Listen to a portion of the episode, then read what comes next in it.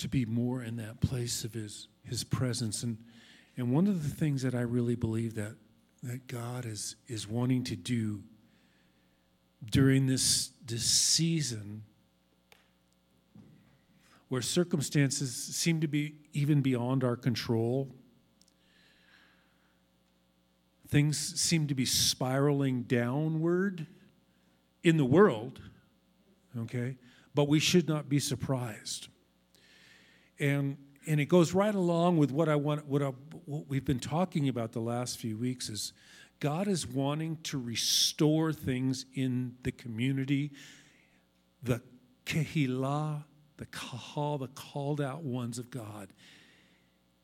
He wants to build a house of prayer, and that's what I want to focus on today, is he is wanting to build a house of prayer. And you might think in your mind, okay, what does that look like? Does that look like the temple in Jerusalem? And no, it doesn't. Look to your neighbor. Look at the person next to you. It looks like that person next to you. It looks like you. That's what the house of prayer is. Several years ago, I was meeting with a friend of mine, Keith, and we were just talking about he had on his heart to really bring churches and pastors together in the community and pray for revival. And things are happening like that today, too. And I love that. I love his heart. And we were sitting eating lunch, and he asked me, do you see yourself as a house of prayer? I'd never been asked that question before. Anybody ever been asked that question? And I've been pondering on that for all these years, probably 10 years since he asked that question. Do you see yourself as a house of prayer? You see, Paul writes in 1 Corinthians, he says, know ye not that you are the temple of the God, and the Holy Spirit dwells in you?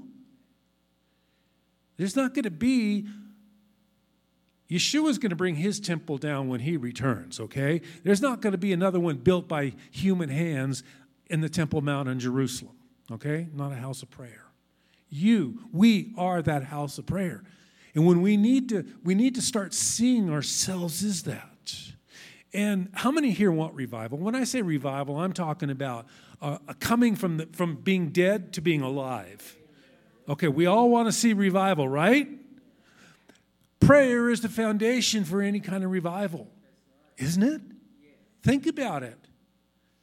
If you look through the history of revivals, everyone was birthed way beforehand in intercessory prayer, sometimes by just a few people. The Welsh revival started with a few ladies in their 80s, seasoned citizens, I might say, on their knees praying for revival. And then it was suddenly God's it happened. And because people were in prayer, it's the foundation for any kind of revival. David understood prayer. And prayer's got a bad rap over the years. People think prayer is if I was to say, hey, Paul Wilbur's going to be in concert tonight, this place would be packed out. Hey, we're going to have a prayer for revival in the city and for Israel. 6 people would show up. And I'm not prophesying that. I'm just saying this has been the case. And yet God moves when his saints get on their knees and pray and depend on him to move according to their prayers. He wants to partner with us, and it's through prayer. David understood that. David had this heart of prayer. He brought even the psalm that we read today, Psalm 73. He brought his complaints about everything he was seeing.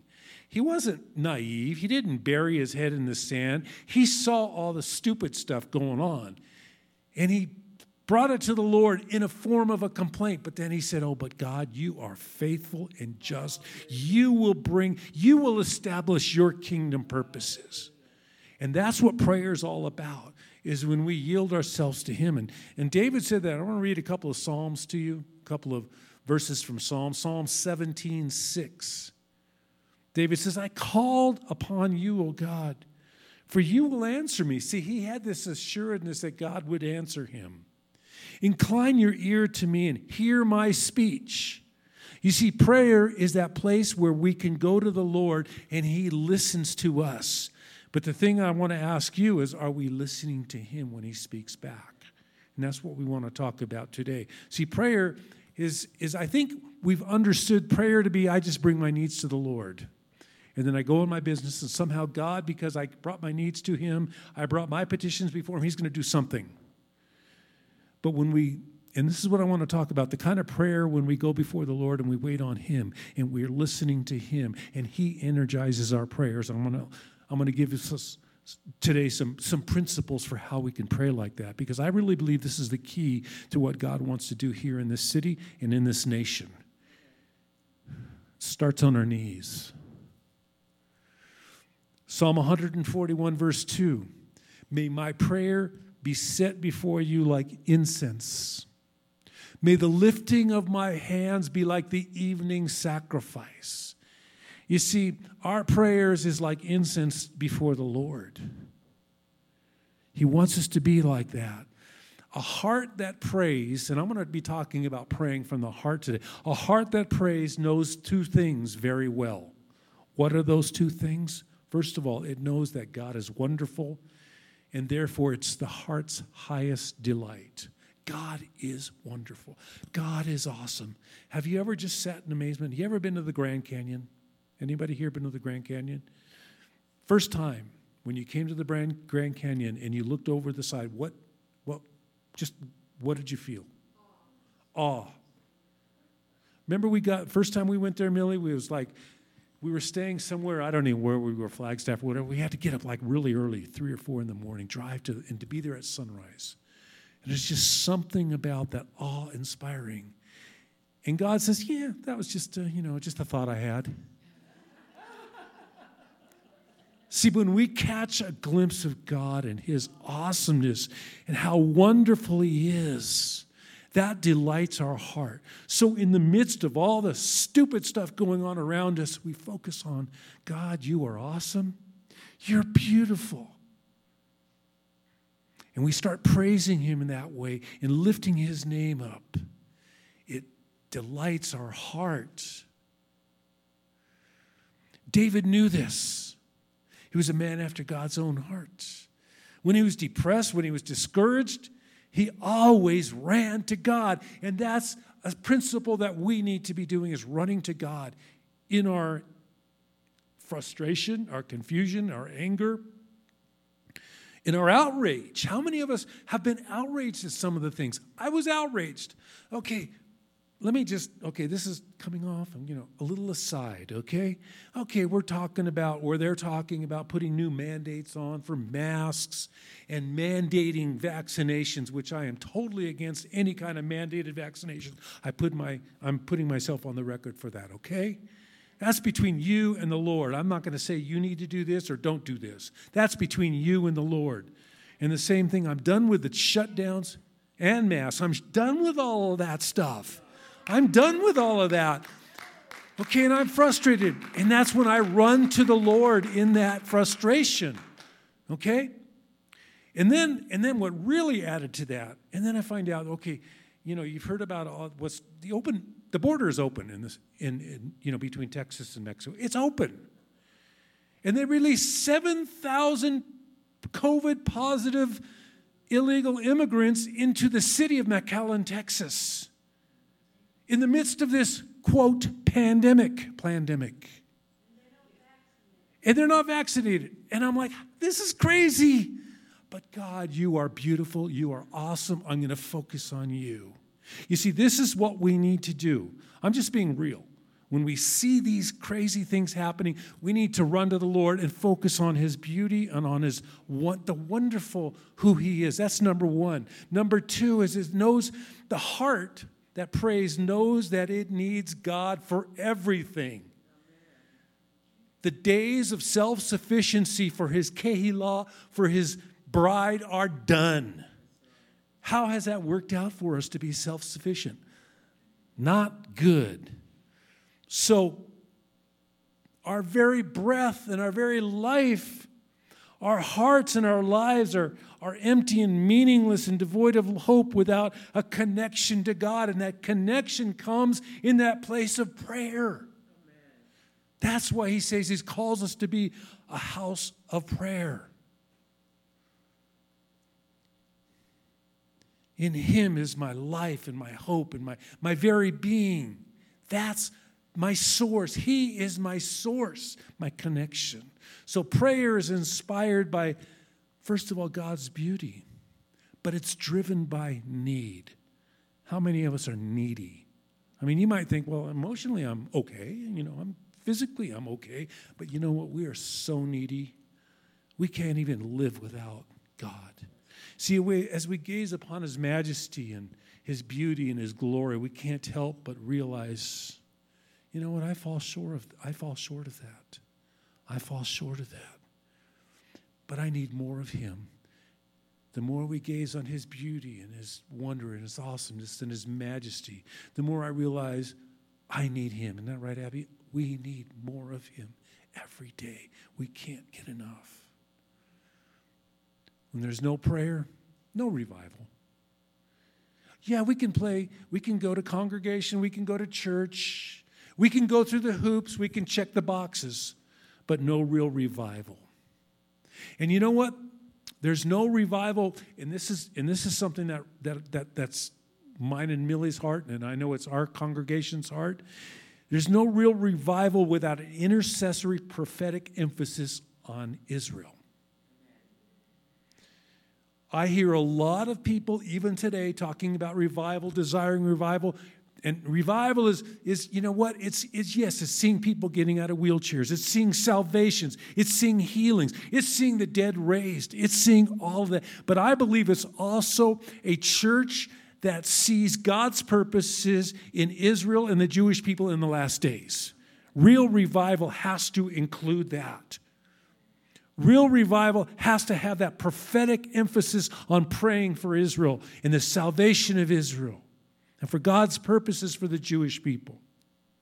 Which reminds me, if anybody's interested, this is another aside, there's going to be an outreach at Washington Park to the Jewish people, but to all people, tomorrow at 3 o'clock at Washington Park with Turn Ministries if anybody wants to join out there. But it's a frustration to me when I see leaders desiring revival in an area but missing God's purposes for Israel and his chosen people. We need an awakening of the remnant to see God's covenant purposes. That's what I believe. There's still a shaking that is going to be going on, and I really believe even in this next 30 days, there is going to be a shaking to God, for us to awaken to God's purposes, and it includes Israel in the last days. See, we need a return of a desire to spend time with him because we've leaned too much on worldly wisdom. You know, God sets it out very early in the scriptures in Genesis chapter 2. He says there's two trees that he specifically names, and you all know this. I've shared this. You've heard it all before. Two specific trees that God mentions in Genesis chapter 2. There's the tree of the knowledge of good and evil, not the tree of good and evil, but the tree of knowledge of good and evil and the tree of life. God says to Adam, you can tend all the trees, but don't eat from this one tree. It's the only Torah, it's the only law that was given to Aaron, to Adam. Don't eat from the tree of the knowledge of good and evil. Tend it, cultivate the trees, all the trees in the garden, but don't eat its fruit. And we know what happened. And we've lived and we see the tree of the knowledge of good and evil. All we have to do is look at politics, government, media, even science and education. That's the tree of the knowledge of good and evil. How's that worked for us? We've built a tree house as a nation in the tree of the knowledge of good and evil. And God is saying, no, I'm calling you back to me. He is life, the tree of life. And you can move from one tree to the other. You can repent from living out of the tree of the knowledge of good, and we need that. There's nothing wrong. There's nothing wrong with knowledge. There's nothing wrong with science and technology. Isn't that right, David? I speak to him because he's an engineer. He knows how things operate, you know. But if we put our life, if we put our source, if we put our hope in all of that, we're going to be hurting. Isn't that right? It has to be in its proper place. You see, I believe when we ate out of that, when we're eating out of, when a culture, when a nation, when a people eats out of that tree of the knowledge of good and evil, there's no solutions. There's no shalom. Anybody sense any shalom happening around us today? And we restrict the expansion of his kingdom. We want to see the kingdom go forth. We want to see the kingdom expanded and eating out of the tree of the knowledge. I go on Facebook and I kind of, you know what, it kind of draws you in. You go in and you start scrolling down. And then I see everybody's opinions. And I got a plenty of opinions. You want opinions? I got opinions. And most of them are right. Okay? But nobody cares about my opinions. Most of them are out of my knowledge, my limited understanding. I don't have the full picture like God does. But I always find people who I agree with. Okay? And I'm like, yeah, that's right. That's right. I wish everybody. How many minds have been changed by a Facebook post? Oh, God. Prayer is the foundational walk for us to live in the Spirit. And it's also the essence of life in kingdom community. It's about community. Prayer is the essence of love, really. It really is. See, I desire to follow Torah and to live Torah, but I cannot live Torah without my ability to pray in the Spirit. Okay? Because there's things in Torah I don't understand. Holy Spirit, Ruach HaKodesh, show me how to walk this out. Show me how to live this.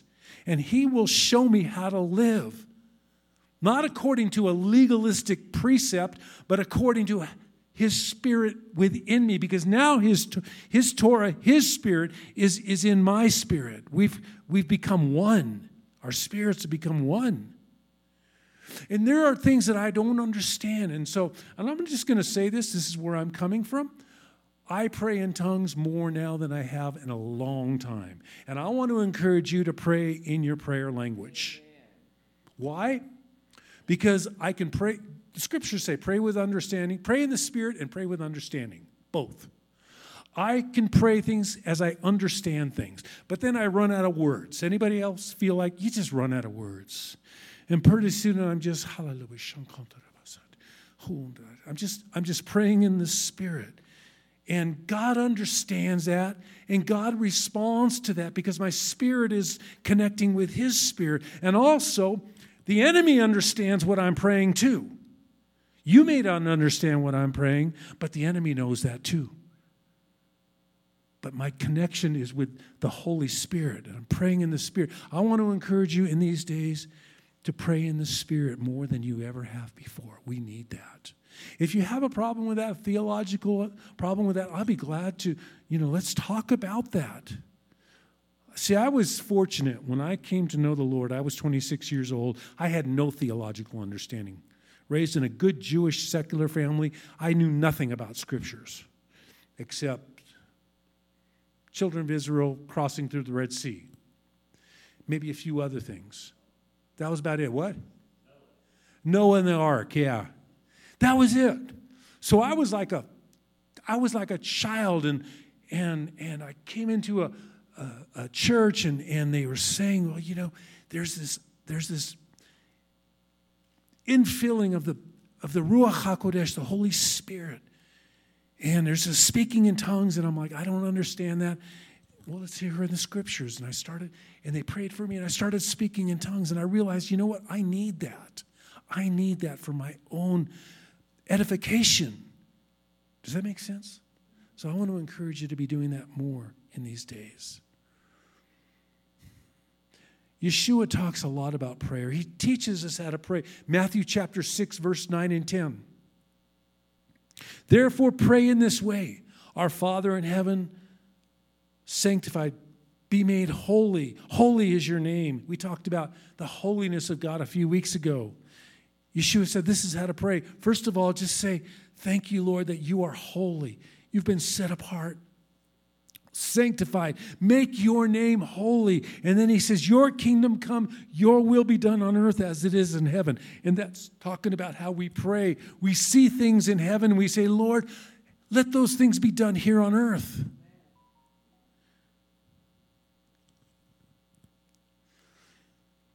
Scripture that I found this interesting in Psalm 109, verse 4.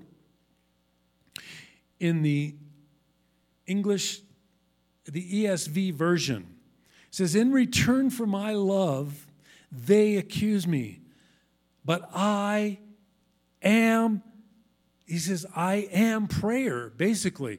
And it says, but I give myself to prayer. But in effect, in the Hebrew, it says, but I am prayer. David says, I am prayer. And that's a good description of being a house of prayer. He understood the importance and the priority of being a house of prayer. Honestly, how would you rate your prayer life? You don't have to say anything, but think about it. How would you rate your prayer life? And this is not a condemnation thing. This is not a, you aren't praying enough, pointing the finger at you because it's always coming back to me. And because we understand, we have this mistaken understanding that somehow prayer is boring and prayer is for a few 85-year-old ladies sitting in the basement of a church somewhere in Wells or something like that.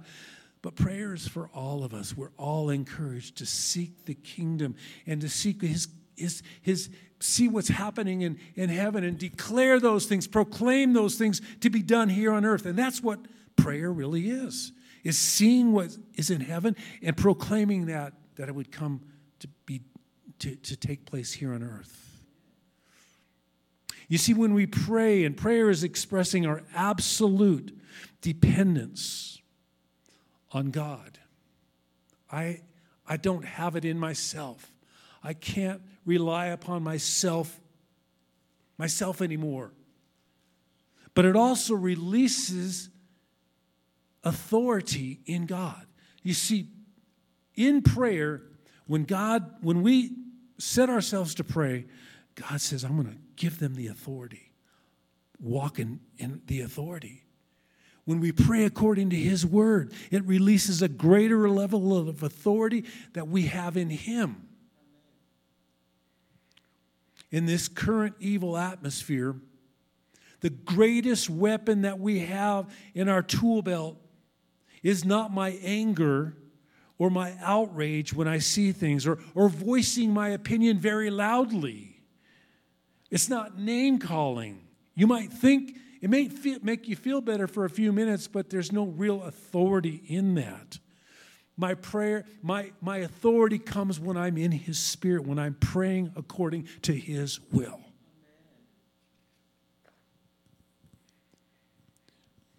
Are we Davidic? Are we being prayer? Like David said, I am prayer. Ohel David, a tent. The tent of David. It's a place he saw himself as that, a house of prayer. It's the antithesis of self-reliance. We cannot rely on our own opinions, our own understanding anymore. We're way beyond that. Our own ideas, our own imaginations. If we're not a house of prayer, then we actually become a place of business. Matter of fact, the scriptures talk about this. I want to read in John chapter 2, Yeshua talks about this. Starting in verse 14. In the temple, so he's talking about the temple in Jerusalem, but let's like talk about, okay, us being the temple here, okay? In the temple, he found the merchants selling oxen, sheep, and doves, and also the money changers sitting there. Then he made a whip of cords and drove them all out of the temple, both the sheep and the oxen. He dumped out of the coins. He dumped out the coins of the money changers and overturned their tables. To those selling doves, he said, "Get these things out of here. Stop making my father's house a marketplace. Have we become a place of business interaction? Or we are actually a house of prayer? What are we?" He says, "Stop making my father's house a marketplace." His disciples remembered that it is written, "Zeal for your house will consume me." He is zealous over us.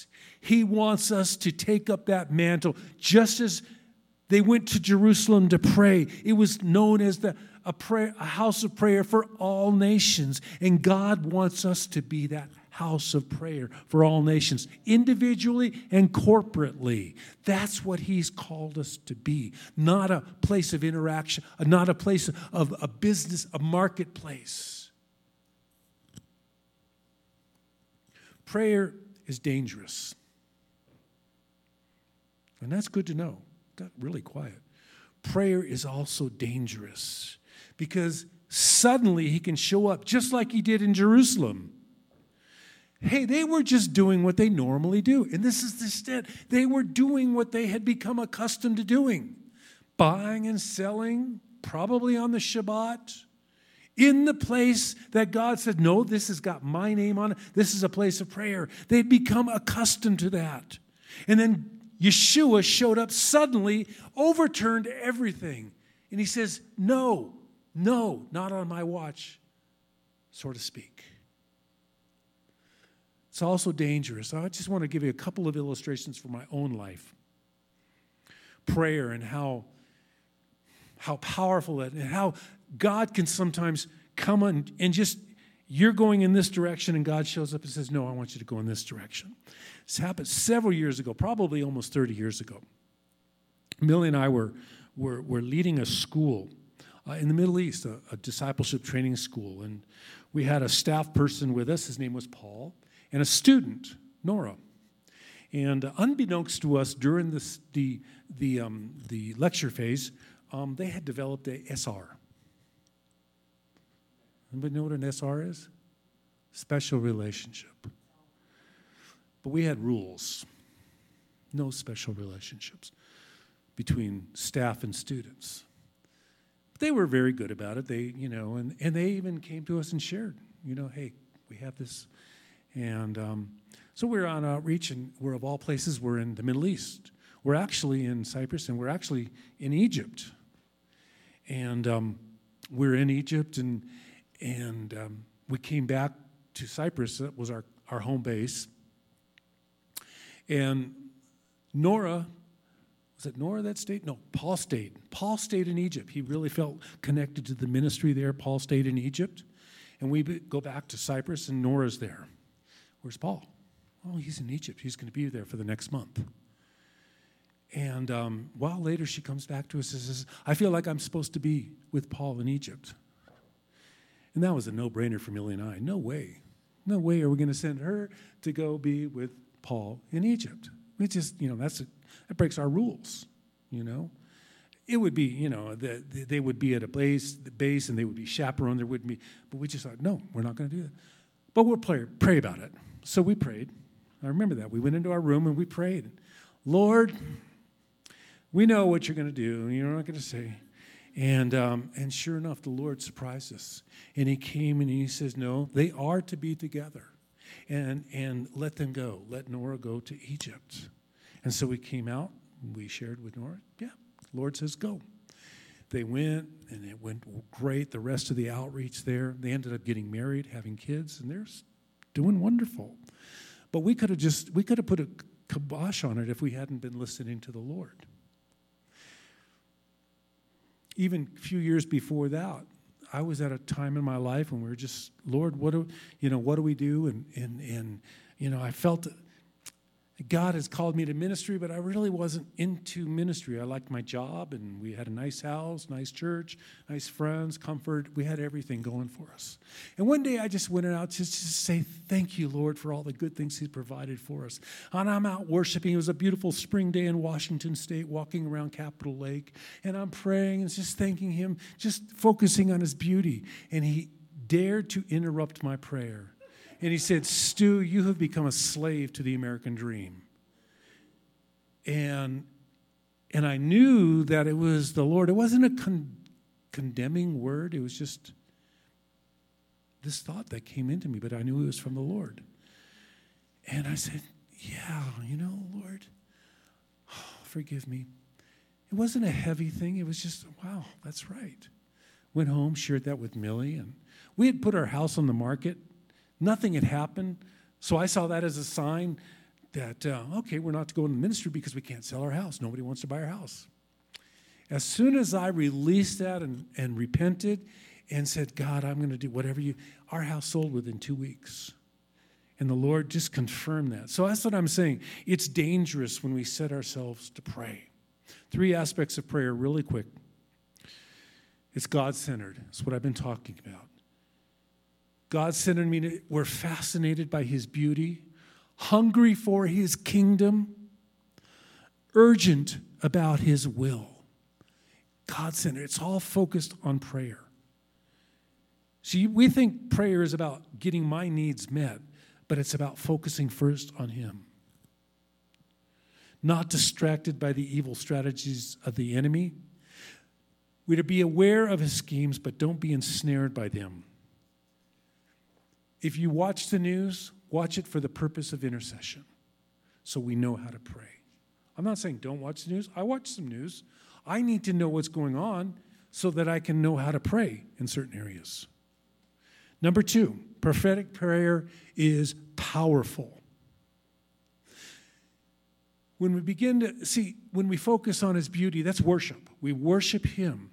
And when we begin to worship him, when we stay in the Spirit, he begins to speak to us in that place of worship. When we love him, he shares his secrets with us. Just like a husband and wife, when they love each other, they share their secrets with each other. God is like that with us. When we worship him and we're in his presence and we're desiring more of him, he shares his secrets.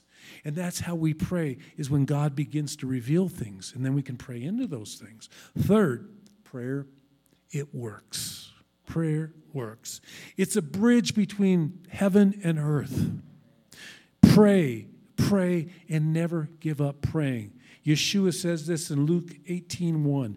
Then Yeshua told them a parable to show that they should always pray and not be discouraged.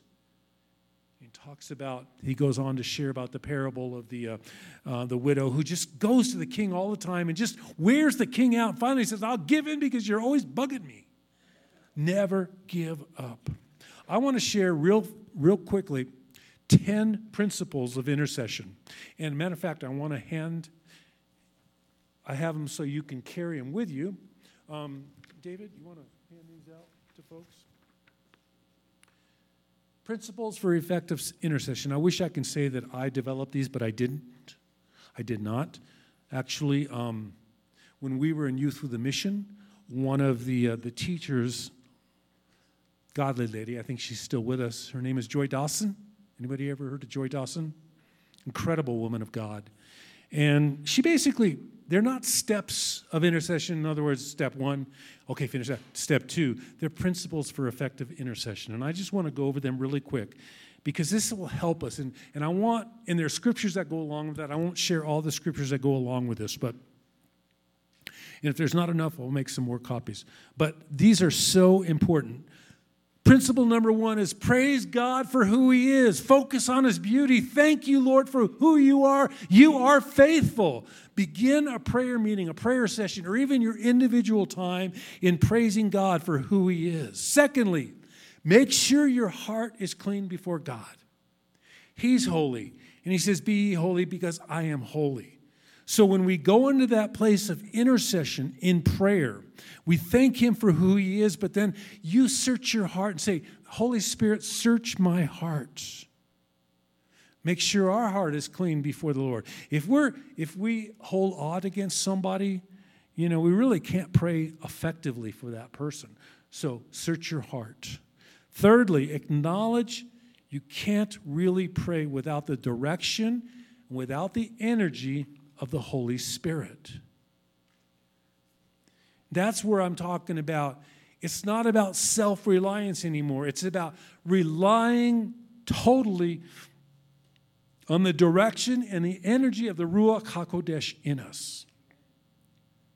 Our prayer needs to be energized by the Holy Spirit. Number 4, deal aggressively with the enemy. What do I mean by that? The enemy does not want you to be praying, first of all. He will bring all kinds of opportunities for you to not pray. He will distract you. You have authority over you can bind his attempts to distract you. He can try to confuse your mind. You deal with the enemy so that you can pray as there be a clear vessel between the Father and you.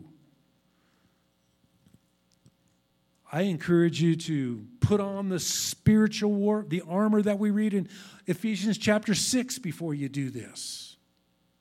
This is just preparing ourselves for meeting with God. Deal aggressively with the enemy. Number 5, this is an interesting one. It says, die to your own imaginations, desires, and burdens for what you feel you should pray. Now, does that mean you die to your own thoughts and get rid of your own thoughts, empty your own thoughts? No, I don't think that means that. But how many of you, you know, you're going to go into a prayer time, a prayer meeting maybe with somebody else, and you have a burden on your heart, okay? And you've been kind of thinking about it, praying about it, and you want to just, and you bring that in, and it may not be what you're to pray for at that time, at that particular meeting.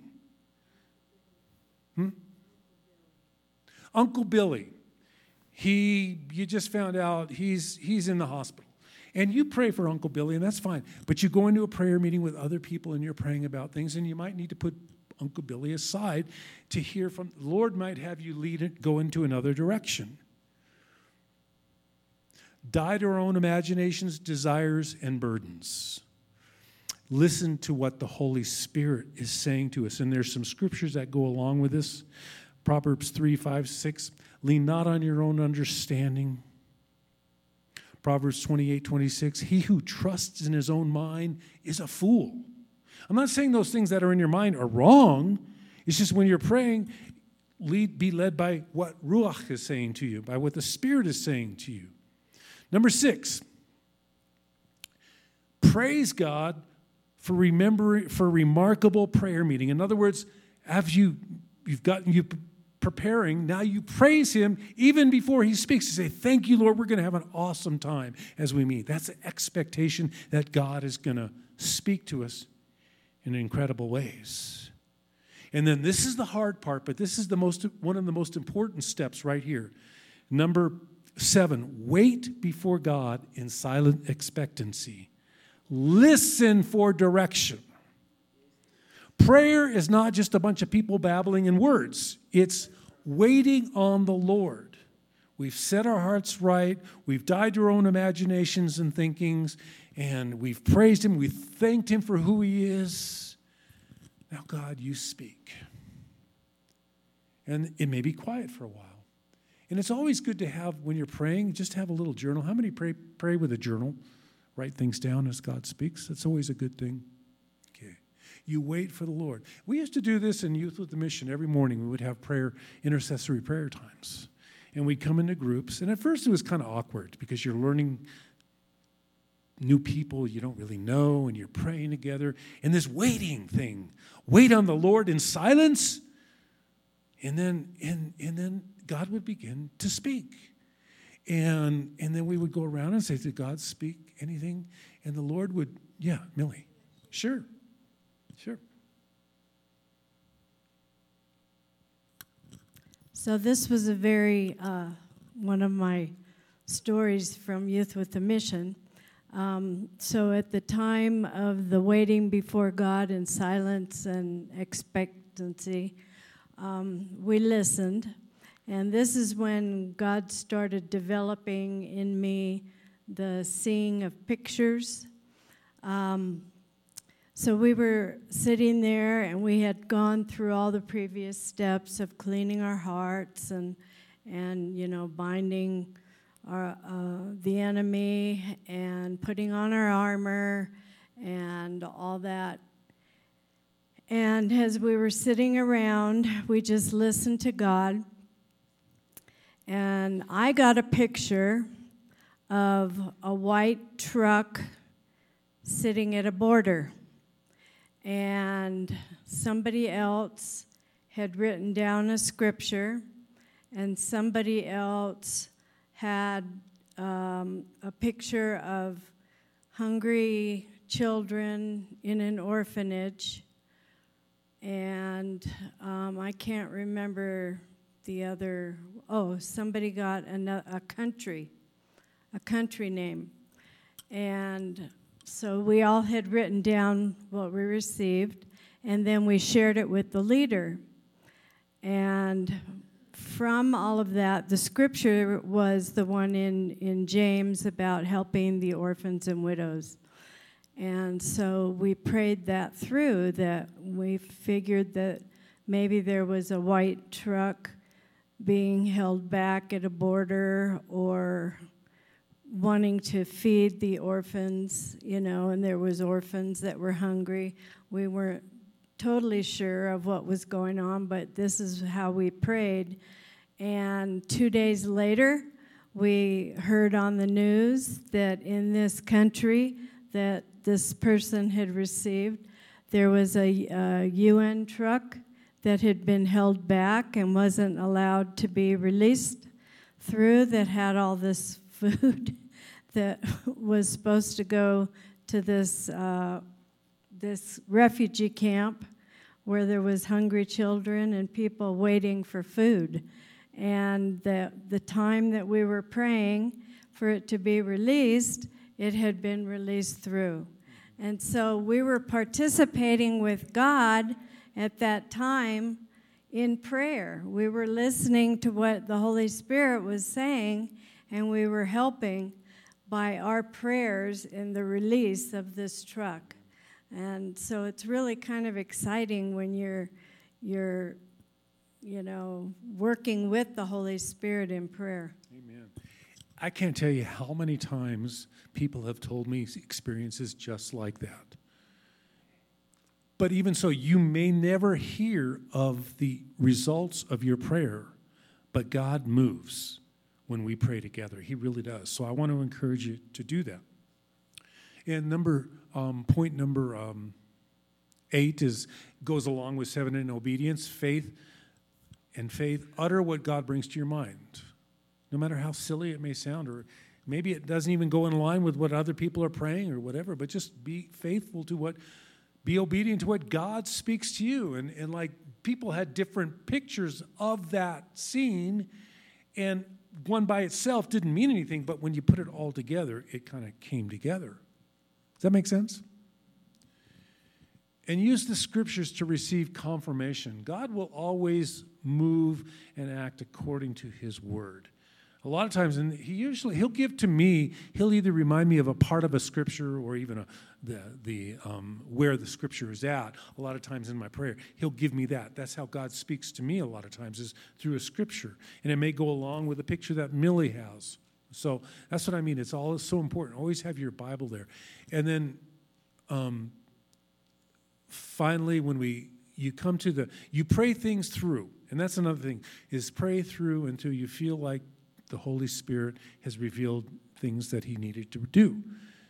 And then you praise him for who he is and thank him for the answers to prayer. So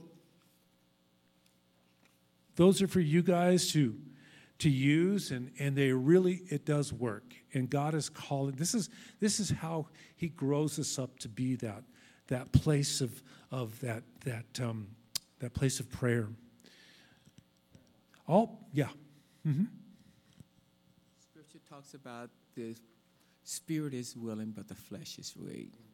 And you have that anointing for prayer. And I'm asking you to release that impartation, that grace gift to get people to pray, because they can choose and make a decision. But if the Ruach needs that impartation, because we are in that state that we need that impartation from you. Amen. That's like I said, there's everything. There will be every distraction in the world to keep you from praying. And because the flesh is weak, but the Spirit wants us to be more in that place of prayer. And I want to release that at the end of it. And I'm just finishing up here. All prayer has a centrifugal momentum. What do I mean by that? Is when we come together and we focus in on who He is and what His purposes are. He will give strategies and directions and will always affect other people and circumstances are outside of our little group, okay?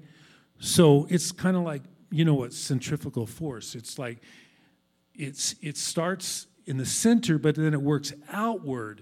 And you've been on those rides at the fair where, you know, you're kind of stuck to the wall because the centrifugal force, and you can't move. See, it's always moving outward, and that's the same thing with prayer. It's our relationship with the Lord, yes, but it's also relationship with people and speaking into circumstances. It affects our communities. It affects everything beyond our communities. Prayer is an essential ingredient in our life, especially in these days. Any revival, like I said, it starts in that place of prayer. You know, the two laws that we see throughout the Scriptures, love God with all of our heart, soul, mind, and strength, and love our neighbor. Okay, so we pray individually, but we also pray together as a community. See, revival restores His presence, and this is what I want. Would you stand with me as we prepare to close here? Revival, when we want revival, it will restore His presence and desire for His presence. It will restore joy in our lives, holiness, a sense of holiness, where we come into His presence. God shows us our sin. We want to deal with our sin. We want to get rid of that sin so we can enjoy His presence. You see, where He is, He's holy. We can't be sinning in His presence. It just can't be that way. Revival will restore prayer, and that's what I'm hoping and praying and desiring that there will be such a burden to pray for His purposes here in Denver and Colorado. This nation, for Israel, that will keep us going 24/7. His desire for missions, for us to be an answer to our own prayer. I prayed for 2.5 years with a bunch of men every morning from 6 a.m. until 8 before we went to work.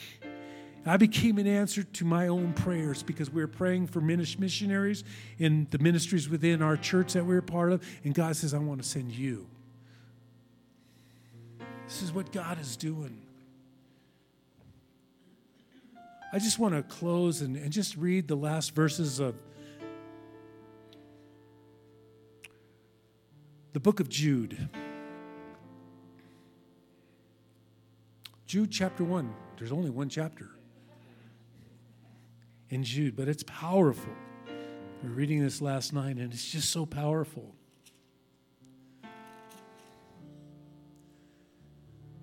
And it talks about, I won't read all the earlier verses, but in Jude, he talks about all the evils that's happening around him. People who are just complainers and evildoers and false prophets. All these people are coming up. And they seem to be prospering. That's what the book of Jude talks about. But then in verse 20, Jude turns it around and he directs it towards the Lord. He says, verse 20, but you, loved ones, continue building yourself up on your most holy faith, praying in the Ruach HaKodesh. See, with all the stuff, and the first thing he says, build yourself up in the Holy Spirit and pray in the Holy Spirit. Keep yourselves in the love of God, eagerly waiting for the mercy of our Lord Yeshua, the Messiah that leads to eternal life. And have mercy on those who are wavering. Save them by stretching them out. Save them by snatching them out of the fire. But on others have mercy with fear, hating even the garment defiled by the flesh. And then he closes with this hymn. As you can just see Jude just kind of just focusing in on how holy and how awesome and how amazing and how majestic is the Lord. He says, now to the one who is able to keep you from stumbling and to present you blameless before the presence of his glory with great joy, to the only God our Savior, through Yeshua the Messiah our Lord, be glory and majesty and power and authority before all time, both now and forever. Amen. Amen. Amen. Father, in the name of Yeshua, this is a season where you are building your temple, your Mishkan of prayer in us, individually, but also corporately as a community. Father, I pray that there would be such a hunger and such a desire in each and every one of us, Father, to seek, to beseech your kingdom and to see your purposes and your kingdom purposes fulfilled on earth today as it is in heaven. Lord, I pray for an anointing, a greater anointing as prayer warriors for this body right now. Lord, that when Stu says, hey, we're going to have a prayer meeting for Israel or for the state of Colorado or for our government leaders or for our educational system, people will say, wow, all right, we're going to be praying and seeking the kingdom purposes. Father, I pray that there would be an anointing released in Yeshua's name on each and every one of us, Father. And that out of that consecration to you and desire, heart's desire to pray more, Father, you will do wonderful and mighty things even in these next days and weeks, Lord God. And Lord, that you would give us eyes to see the supernatural things that you will be doing. And God, I pray that you would give us ears to hear what you are speaking to your bride. The Spirit and the bride say, come. The Spirit and the bride say, come. The Spirit and the bride say, come. The Holy Spirit wants to release secrets. God wants to release his secrets to his bride, those who love him or are consecrated to him. He wants to release his secrets to them so that we can pray into them and see them manifested around us, in our families and in our communities. B'shem Yeshua HaMashiach, Lord, mantle us, anoint us with a greater desire for prayer. B'shem Yeshua HaMashiach. Amen.